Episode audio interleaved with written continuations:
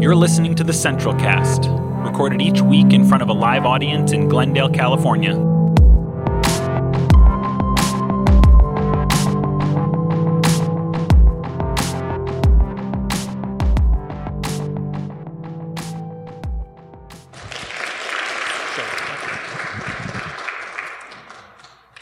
So I was going to talk about um, what I do, what I teach on. I used to call myself a blogger, but I don't do that anymore. I try to educate. So everything I write now has a timelessness about it. So I, well, my, my blog, which is, well, my site, which is canyonwalkerconnections.com, now has lots of resources. So if you want to understand uh, compelling arguments for same sex marriage or the verses, that's the kind of stuff I put up there now. And, but um, I was going to tell stories along that, that, that were the summary of what I taught yesterday, because what I taught yesterday was the history of religious and cultural discrimination against the LGBTQ community in America. And I was going to string it together with compelling stories of, like, the first man that decided in 1868, his name was Karl Kertbeny, to look at the way people entered into sexual relationships instead of by the role they played. Did they play the masculine or the feminine role? Were they the penetrator or penetrated?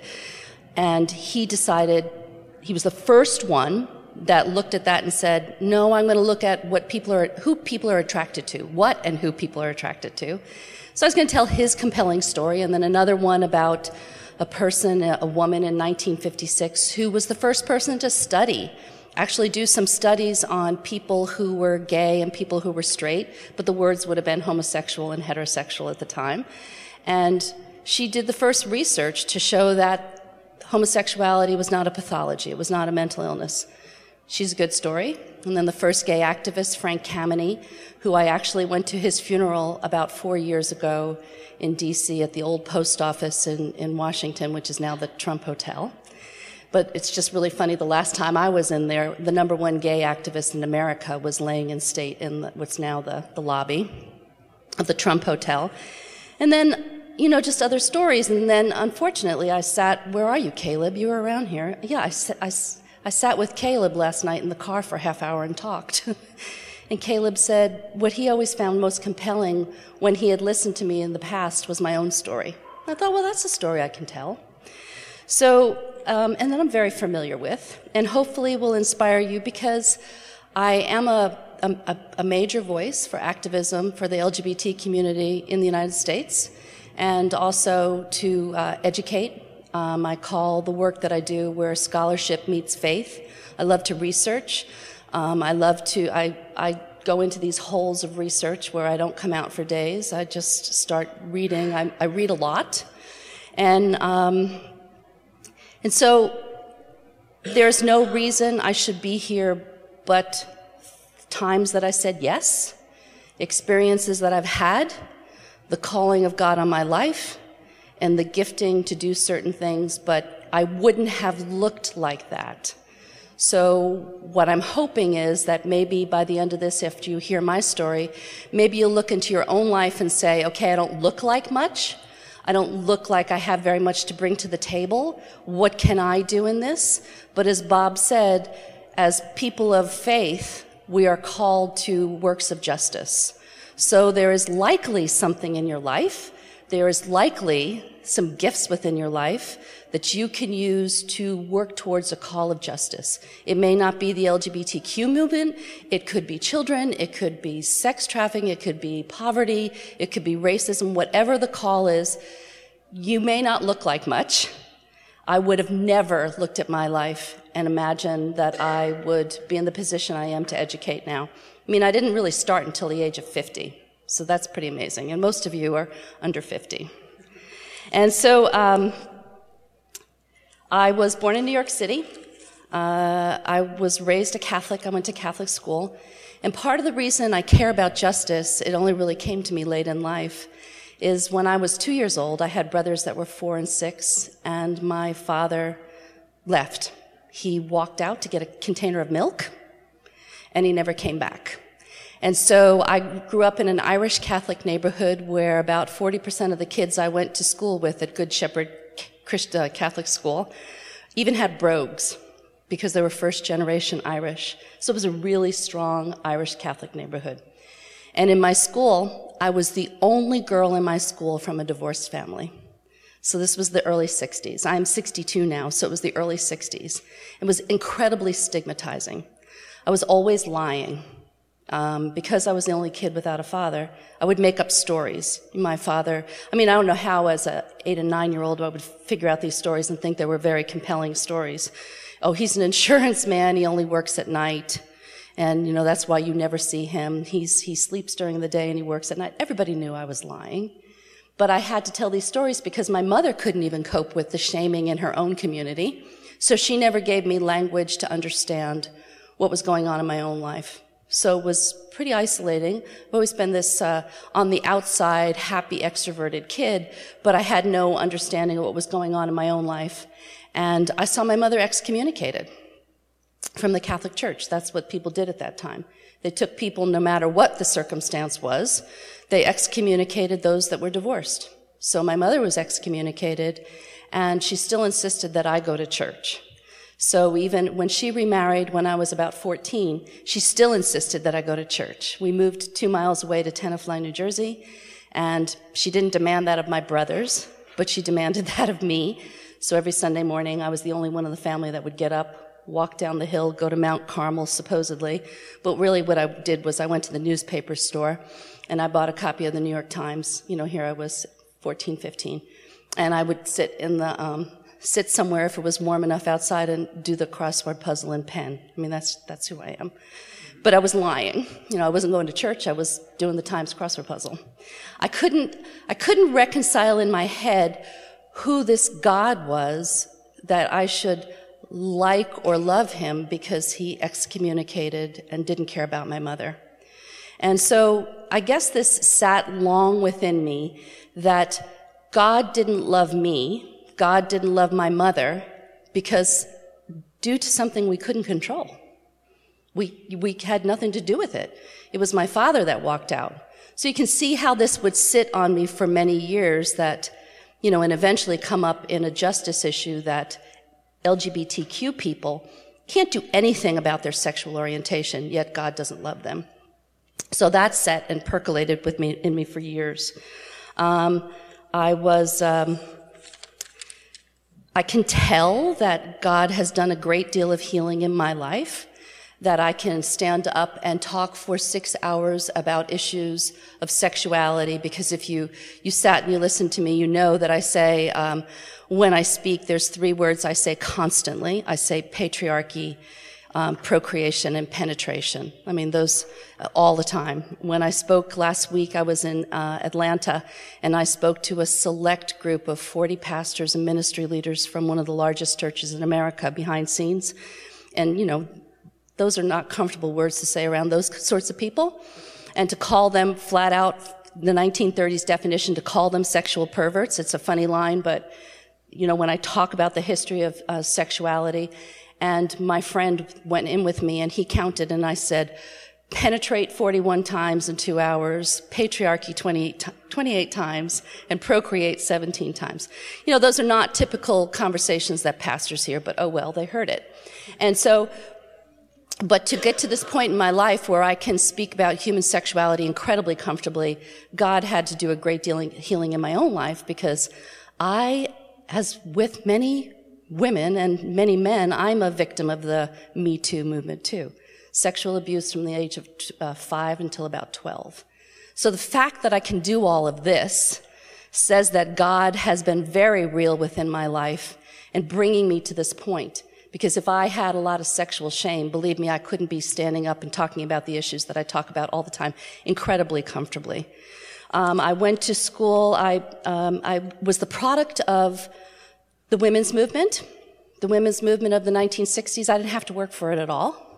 I went to high school in 1970 and college in 1974.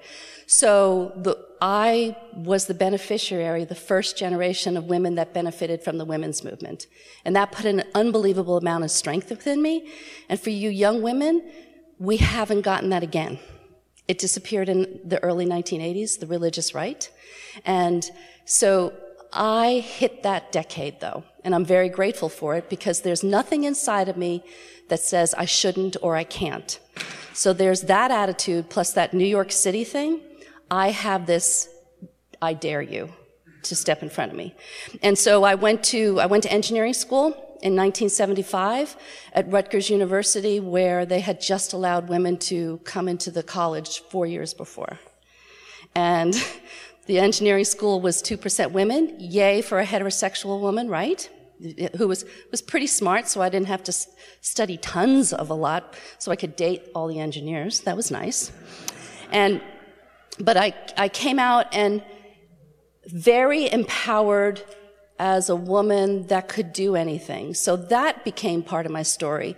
And it, you don't see these things building in your life. You don't see these major pieces being put into you.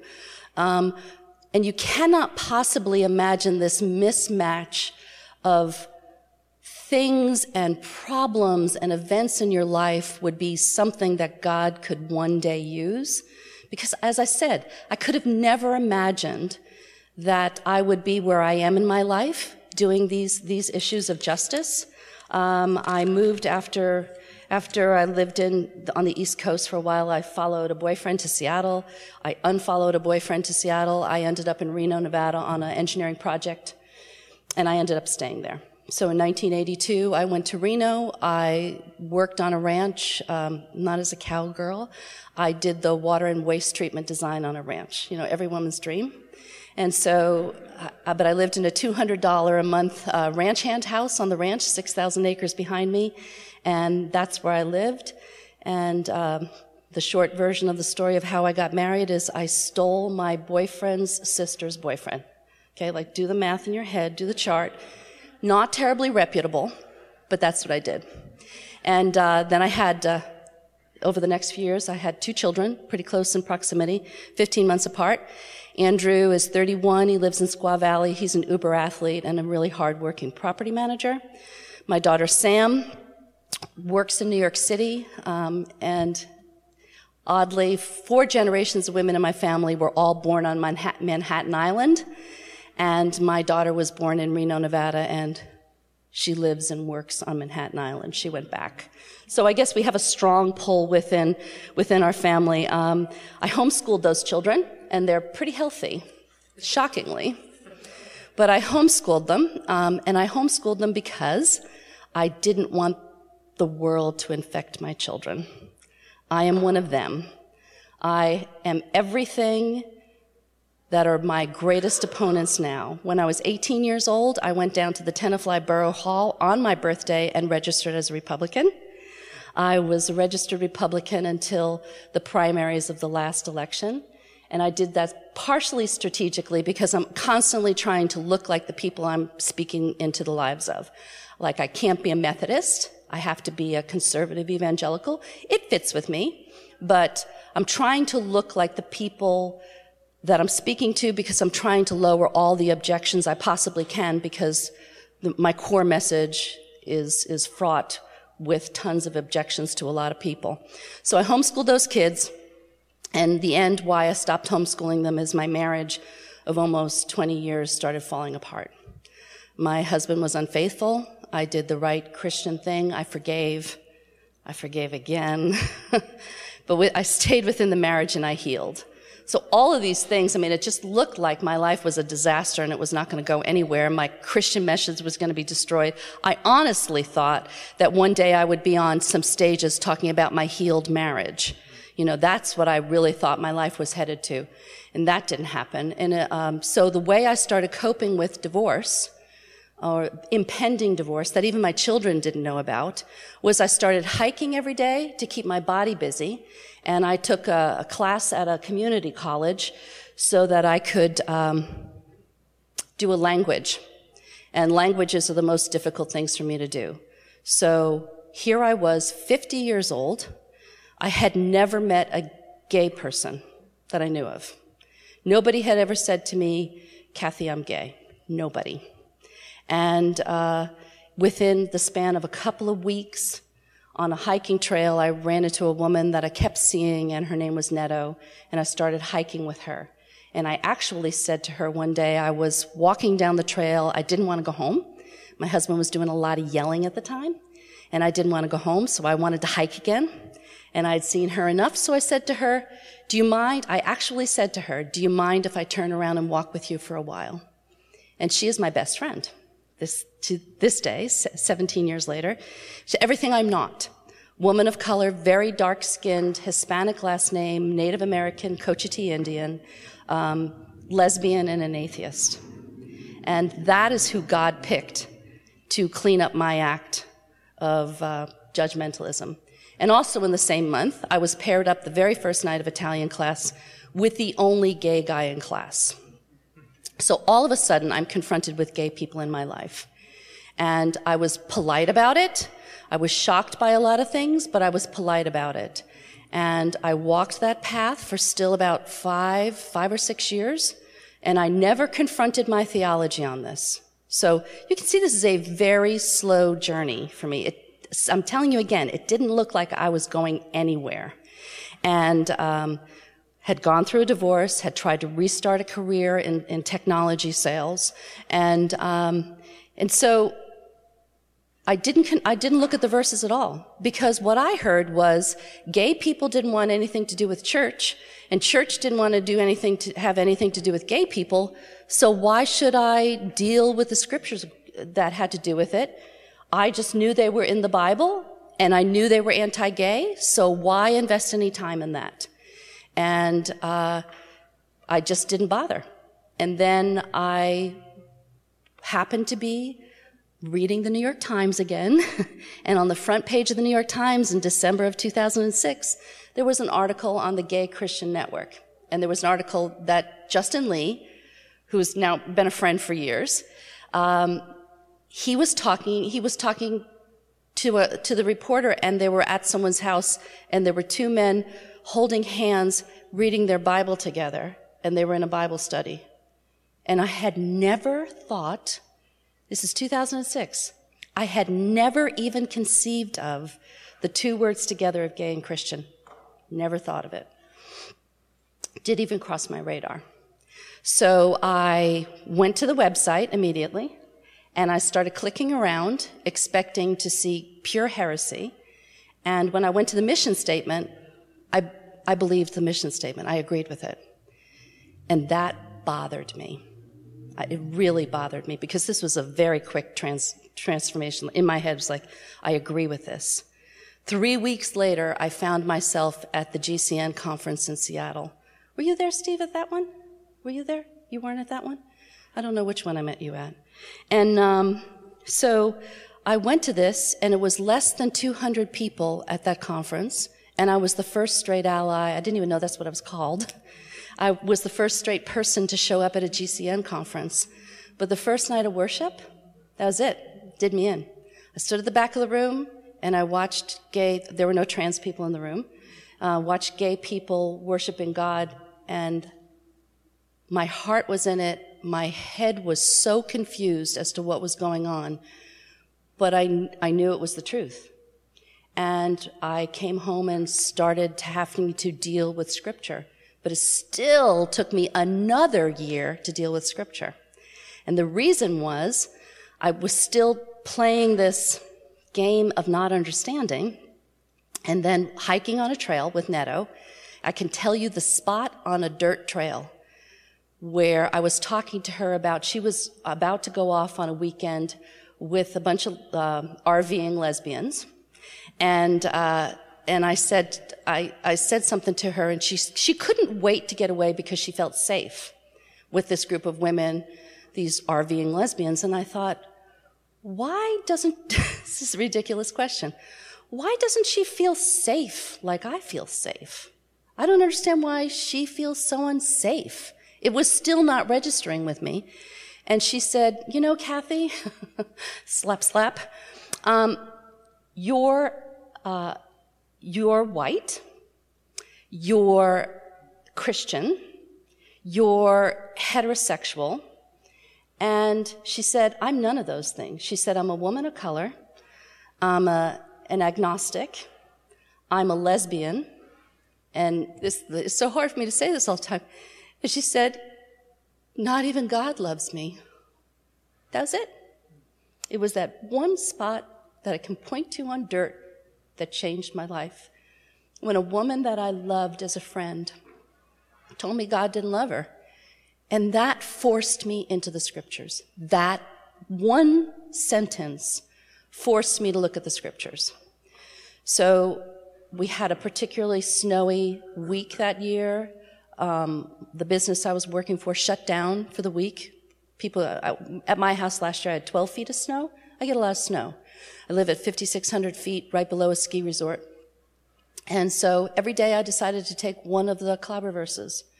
And I took out two computers and I took out the concordances that I had and history books. I've always been a reader. And I tried to think about these verses in context. And I took one verse a day. And at the end of each day, I was so devastated by what I read that I figured out by myself and what I didn't see that I would, I would, um, I was skiing around the neighborhood because couldn't even get out of the neighborhood. And I was sobbing in tears at what had been done because now it was real to me. And these verses didn't mean what I thought they meant. So after, this was in 2008, and I started this journey in 2001. So I'm not this incredibly, people see me as something like, you know, she woke up one day, threw a rainbow boa around her neck and started marching. It was not like that. I was very conservative, living in the bubble, homeschooling my children, and it was relationship that did this. It was one relationship with one person that God picked out for me that met and matched my personality where I could hear her on a hiking trail. I can hear on a hiking trail. And so my friends were confronting me about this. When are you going to tell her about Jesus? I thought, no, that's not how it's going to work with me. And uh, when I wouldn't confront her about Jesus, in one day, my three closest friends, combining 67 years of friendship, decided they couldn't tolerate me anymore. And in one day, they all walked out on me. And two of them, because they had also, in this period of time, I'd been meeting them with, for, for 15 to 10 years of uh, breakfast every Friday morning. These are my closest friends. And they just didn't want to be seen with me because people were thinking, because of the work I started doing, that I was a lesbian. And so my single girlfriends didn't want to be seen with me because people would think they were lesbians. And so they stepped out of my life as well. So it was, it was a pretty difficult time because I still didn't know what I was supposed to be doing. I knew that I had this compassion for justice, but I didn't know what I was supposed to be doing. And in the beginning of this, uh, there's a church in San Francisco, Freedom in Christ Church, Pastor Maria Caruana, and it seemed like that church community took me in to educate me. And they invited me to parties and plays. It's a four hour drive from Reno, so I was trying to be educated. And one of the wisest things they said to me, one person in particular, Ed Ness, said to me is, don't speak for us. Don't do that. So this was wise in 2008. People weren't having these conversations in 2008. I mean, it seems like they may have been talking about this for a long time. That's not true. People weren't talking about this in 2008, but they wisely said to me, which is what I would say to an ally now, don't talk for people, learn who they are first. So within community, I was safe enough to ask all my stupid questions. It's a lie to say that there are no stupid questions because I asked all the stupid questions about sex, about relate. I asked all those questions. I got great answers, people that just let me be who I was. And I found that I was moving into a role within GCN kind of as the mother and encourager. So parents were still not showing up at conferences. I was getting so much mail from kids because I was doing a lot of YouTube and short YouTubes. So much mail from kids saying, I wish you were my mother. You're the mother I wish I had.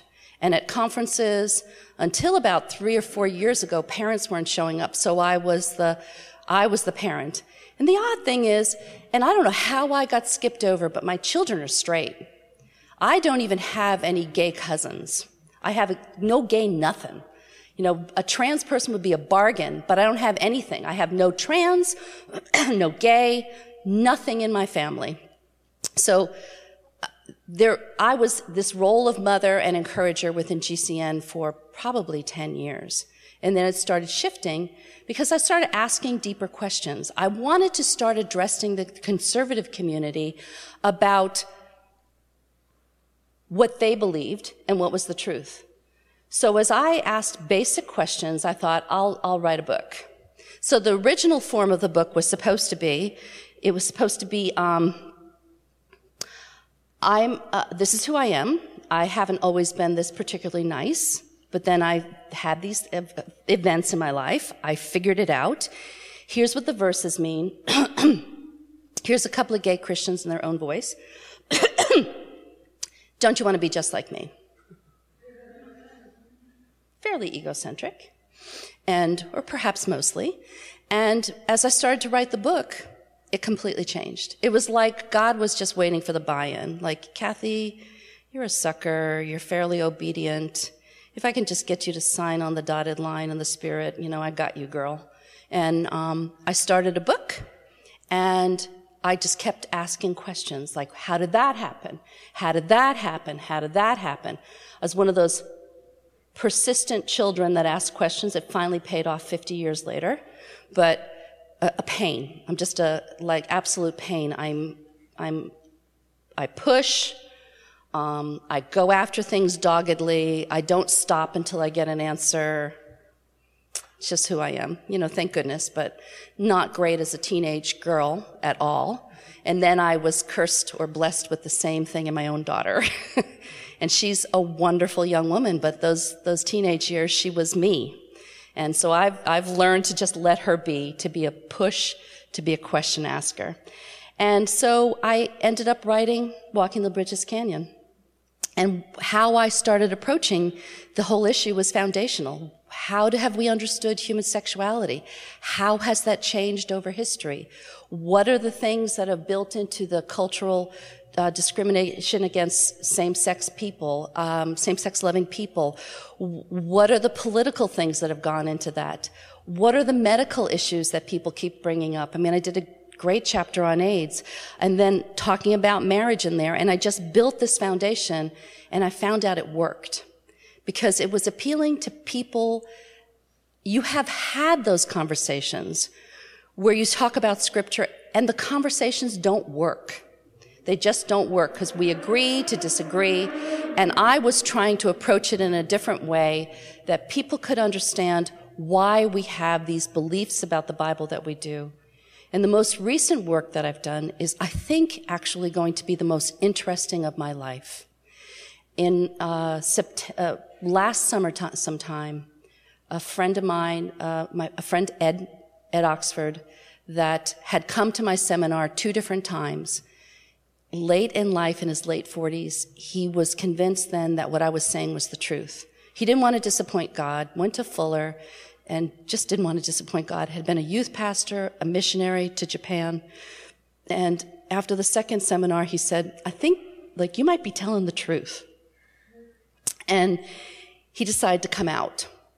And then he became a fan, fanboy of mine. And, uh, we, he, when I would go down to Southern California, he'd invite me to stay at his cottage in Long Beach. I'm not a fool. Of course I would.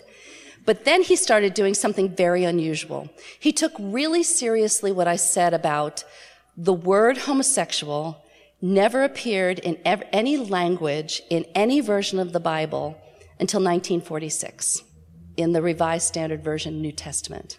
And then the full Bible in 1952, Revised Standard Version whole, whole Bible.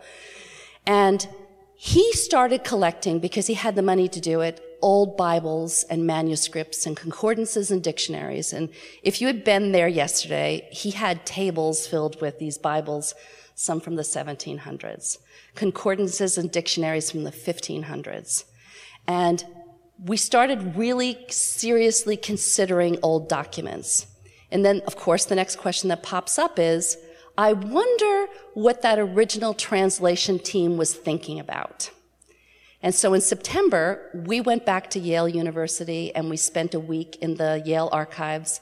The head of the translation team was a man named Luther Weigle, who was the dean of the Yale Divinity School. And we knew, we had researched and we found out the translation notes were there. So we went back. There were 23 rolls of microfilm, each with an average of 2,000 sheets on it, and 19 boxes of, of paper archives. And we spent five days going through that. And on the third day, I found the only piece of evidence as to why they did it. It was so under the radar.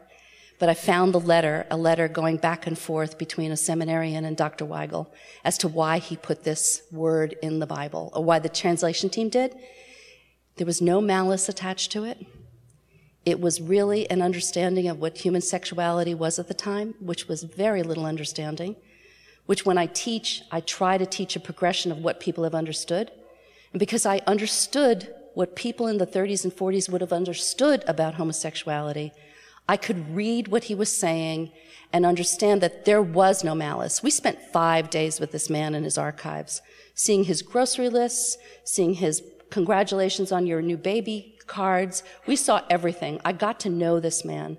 And so it caused great sadness in me to know that this was a mistake in the beginning. So then the next question comes up is, it's just a logical question in my head that says, as we knew better about human sexuality, did we do better with Bible translations on these verses? And the next time homosexual appeared in the Bible, in Romans and Leviticus, was 1971. So the word homosexual wasn't there till 1946 in one verse. And then in 1971, it was added on in two more verses. This is only a 50 year old issue and all the damage that it's done to lives in 50 years. It was devastating to see that. When I found that letter, I went up into the atrium and sobbed over Ed's beautiful gay clothing, you know, it was his nice clothing, and I was snotting into his shoulder because it was so devastating. So then the next question came up a couple of weeks later. Why don't we try to dig into the translation notes of the other problematic versions that have been sold to the evangelical market. So that's the project we're on now. We're starting to dig in, and because I am that pest and persistent person, I was told three months ago that some archived material that I really wanted or some translation notes that I really wanted weren't even available. And then somebody in absolute frustration with me sent me a short note and said, What you're looking for is at and he told me where. And those translation notes are really important. And what we found out when we went to Yale was, shockingly, nobody, nobody had ever gone into Luther Weigle's archives. The, the microfilms had never been called for, the paper notes had never been called for. And we were the first to do it. Now, it was a very simple question that I asked. How did that happen? And that has brought both Ed and I to this position where we're probably going to make quite an impact in the evangelical world by confronting lies and showing how it happened. I'm pretty sure with what I know already that as we knew better, we didn't do better. I mean, it's not only just no, it's hell no. There's so much manipulation in there, and there's so much, if you go there, we will not promote your Bibles. If you don't do this, we will not promote your Bibles. I can say those things, but as I said, where I shine is academics and scholar uh, academics, scholarship and faith. So I now am taking it as my job to prove this because I want the proof of this. So we're going to be spending the next year going through archives and writing a book. And you would have never picked me out as the one that would do this. I took what I had. I took the gifts that I have. I just kept saying yes. I just kept showing up with the personality that God gave me, which annoys some people, but apparently God likes. And I took the opportunities. I did relationship with people. I opened myself up to questions. I opened myself up to answers that are not standard. And I took those things and I just kept walking. And now I'm an activist for justice. I wouldn't have seen this. So wherever you are, you've got gifts. You've got things that may not be the best stuff in your life. You have quirkiness to you, but you have also passions. And as Bob said in the beginning, we as people of faith are supposed to work for justice. Whatever that thing is within you, use it because I was unbelievably unlikely to do this work. And my work, my life now is very productive and will change. I am pretty confident to say this. I would have never said this 10 years ago, but to change millions of lives and to stop a pattern of destruction from conservative Christianity on the LGBT community. So my hope and blessing for you is that you seek those things within you and that you ask those questions and that you don't be afraid to ask those questions. What am I gifted at? What can I do? God, what will you have me do? And it will unfold. As I said, I didn't start until I was 50. And ask the questions. But if it doesn't happen to you till you're 50, it doesn't happen to you till you're 50. So blessings on you. Do justice. Thank you.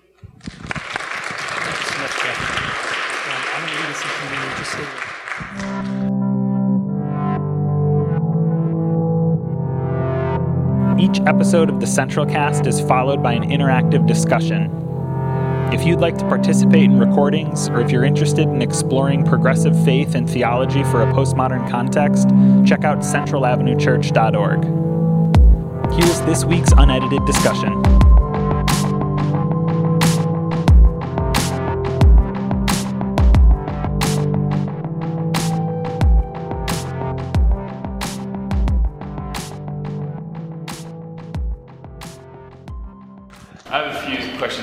Sake of time, I'll just focus on my first one. Um, so this is a kind of a twofold um, question. So you mentioned the first activist in 1956 who determined sexu- homosexuality is not a mental illness. What was her name? Evelyn Hooker. Evelyn Hooker. Okay. Yeah. Um, do you know if this impacted the APA's stance at the time or thereafter? Um, and also, I was wondering if you could explain uh, what the qualifications are, um, maybe then versus now, on what constitutes a mental illness, and if this issue specifically shifted the definition. I can't speak to what constitutes a mental illness, but I've done a lot of work within that period. So the woman is Evelyn Hooker, and she actually was in LA. She was a night teacher at UCLA. She developed a relationship again, it was relationship, with a student in her class that was closeted gay, and his cousin, George. And then after the class ended, she ended up in relationship. She and her husband ended up in a relationship with this gay couple, the homosexual couple, you wouldn't have said gay. And she, he challenged her. And he said, the APA says that we are mentally ill. That designation had really started in the 30s the, the 40s, the, the early 40s, and had gone through, and she was even teaching it in night school. She was a psychology professor. And she, he challenged her and said, they say that we're mentally ill, but no one seems to have um, engaged us in real life. So she developed, a, a, she took three different tests um, that were accepted at the time, one of them being the Rorschach test, and she found 30 gay men and 30, 30 homosexuals 30 heterosexuals, and she gave them this test. And then she shuffled the papers and took the papers to the people that created the tests. And they couldn't pick out the homosexuals. And she was the first person in history that had ever done any scientific research. Was homosexuality a pathology? Was it a mental illness? 1956. Mm. She gave the results of the paper to the APA convention in 1956 at the end of the study, three-year study. She was funded by the National Institute of Mental Health, which had just been formed. Within the National Institute of Mental Health, they lovingly called this study the fruit study, but she was funded by them. And she presented the paper to the full membership of the APA. Not, uh, you could hear a pin drop, everybody listened, but they did absolutely nothing with it because she was a woman, right? She was not to be heard or understood. She didn't have the creds. She did, but not within the male community. And it took another 13 years for that paper then, the National Institute of Mental Health, after Stonewall, after Compton Cafeteria, after the Mardi Gras incident in San Francisco, when the gay movement just started burgeoning, the, the National Institute of Mental Health turned back to Evelyn Hooker 13 years later and they said to her, okay, can, can you write a paper for us because we've got the hippies, we've got the women, we've got the civil rights movement, we've got all of these groups coming out, gay people are starting to come out, how do we handle it? So she wrote another paper in 1969 for the National Institute of Mental Health, which is under the federal auspices of the, the federal government. It was under the Nixon administration, and the Nixon administration made a decision to hide the papers, to hide the report. And then some gay person that was in those caverns where the report was hidden published an unauthorized copy of the report. And it was finally proof in 1970 that gay people were not mentally ill. So it was the slow progression within the APA then for the next three years to depathologize it. It's a great story filled with lots of humanity. It was eventually one person, again, it's always one person it seems, hmm. the head of the nomenclature committee that said he was impacted, and that story is in the book. He was impacted and he went back to his hotel room with a gay activist and they rewrote the definition of homosexuality and depathologized it in 1973. So, and then it started a progression coming out of pathology. Over the next three years, they, they, they wanted to slowly do it so that people still had access to mental health care. So it was slowly done, just the same way that it's been done with trans, transgender people. They're still calling it dysphoria so that they can still get access to mental health care. It's not a sickness, but they're calling it an uneasiness so they can still have access, which is something I agree with.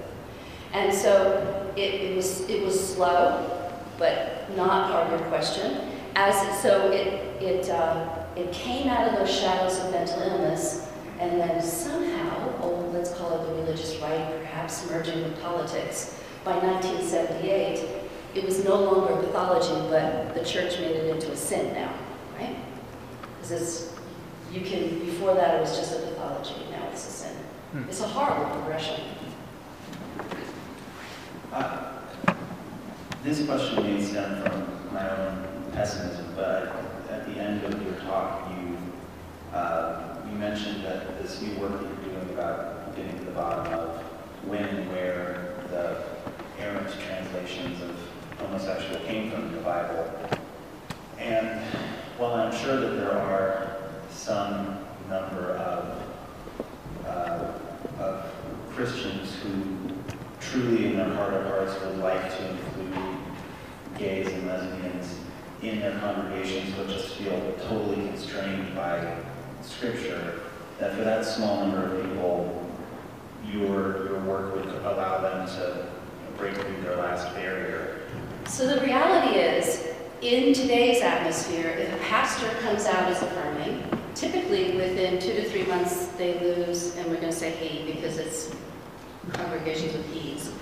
Um, he will lose about 40% of his congregation, which sometimes equates to more than 50% of the money coming in because it's the top money givers that are walking out the door. So that's typically what's happening. But there's a lot of pressure going on from other avenues that have never been going on before this. So we have not only gay people coming out and visibly with the witness of their lives, they're clearly Christians that we can't deny anymore. There's tons of resources out there now that are helping people through this conversation, whether they be in media or they be in books, in lectures.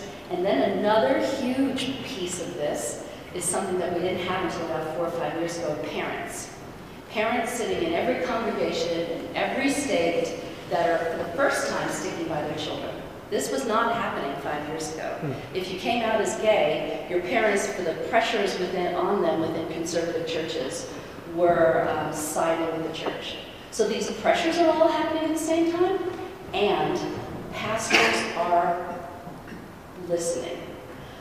I believe that the pastors that are educated and are seeing these pressures going on um, are being compelled by what they are hearing. And as I alluded to, just last week, I sat with 40 pastors and ministry leaders of one of the largest evangelical churches in America. And at the end, so I specifically did a two-hour presentation to them. And, uh, and I hit my mark, Aaron. I know I don't often hit my time mark, but two hours and two minutes. And, um, and I, and I was told 11 people in that room were not happy that I was there.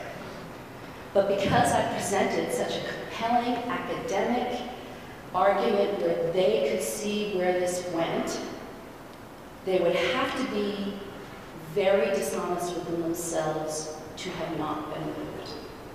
And I saw every person in that room completely lean in to what I was saying because they could see what happened. So this is not something I can do with a meme or a cute little saying or a three-second video. It's got to be something where people are willing to listen to foundational work. And if they are intellectually, uh, Christ-centered, academically interested, and they have the hearts of a pastor, and they've seen enough of this, when they listen, they are compelled. So I have lots of hope, but it's only to be the ones that are willing to risk, that are really saying, what happened? And so I'm trying, my next effort will be to get this two-hour video made. They took the two-hour video to pass around within their congregation. They have a, uh, to pass around within their leadership. They have a leadership of 700 people. Leadership. And so the fact that a big church like that was willing to let me in the door after 14 months of being a pest, um, they were willing to let me in the door, that's a big risk for them to take. And pastors are taking this risk. And the more pastors that do it, I go to a church that's fully affirming, but two years ago they weren't. Mm. And they, I went over there, I left my church of 25 years because I couldn't even say when I walked in the door what I did for a living. And when I spoke publicly, I couldn't say the name of my church or even the name of my pastor. They completely dissociated from me. But they let me come every Sunday. and so I started going to this other church where I heard there was movement. And within two years, two weeks ago, the pastor did a gay wedding. It happened to be his own son, but he did a gay wedding. And those things are, the shift is happening.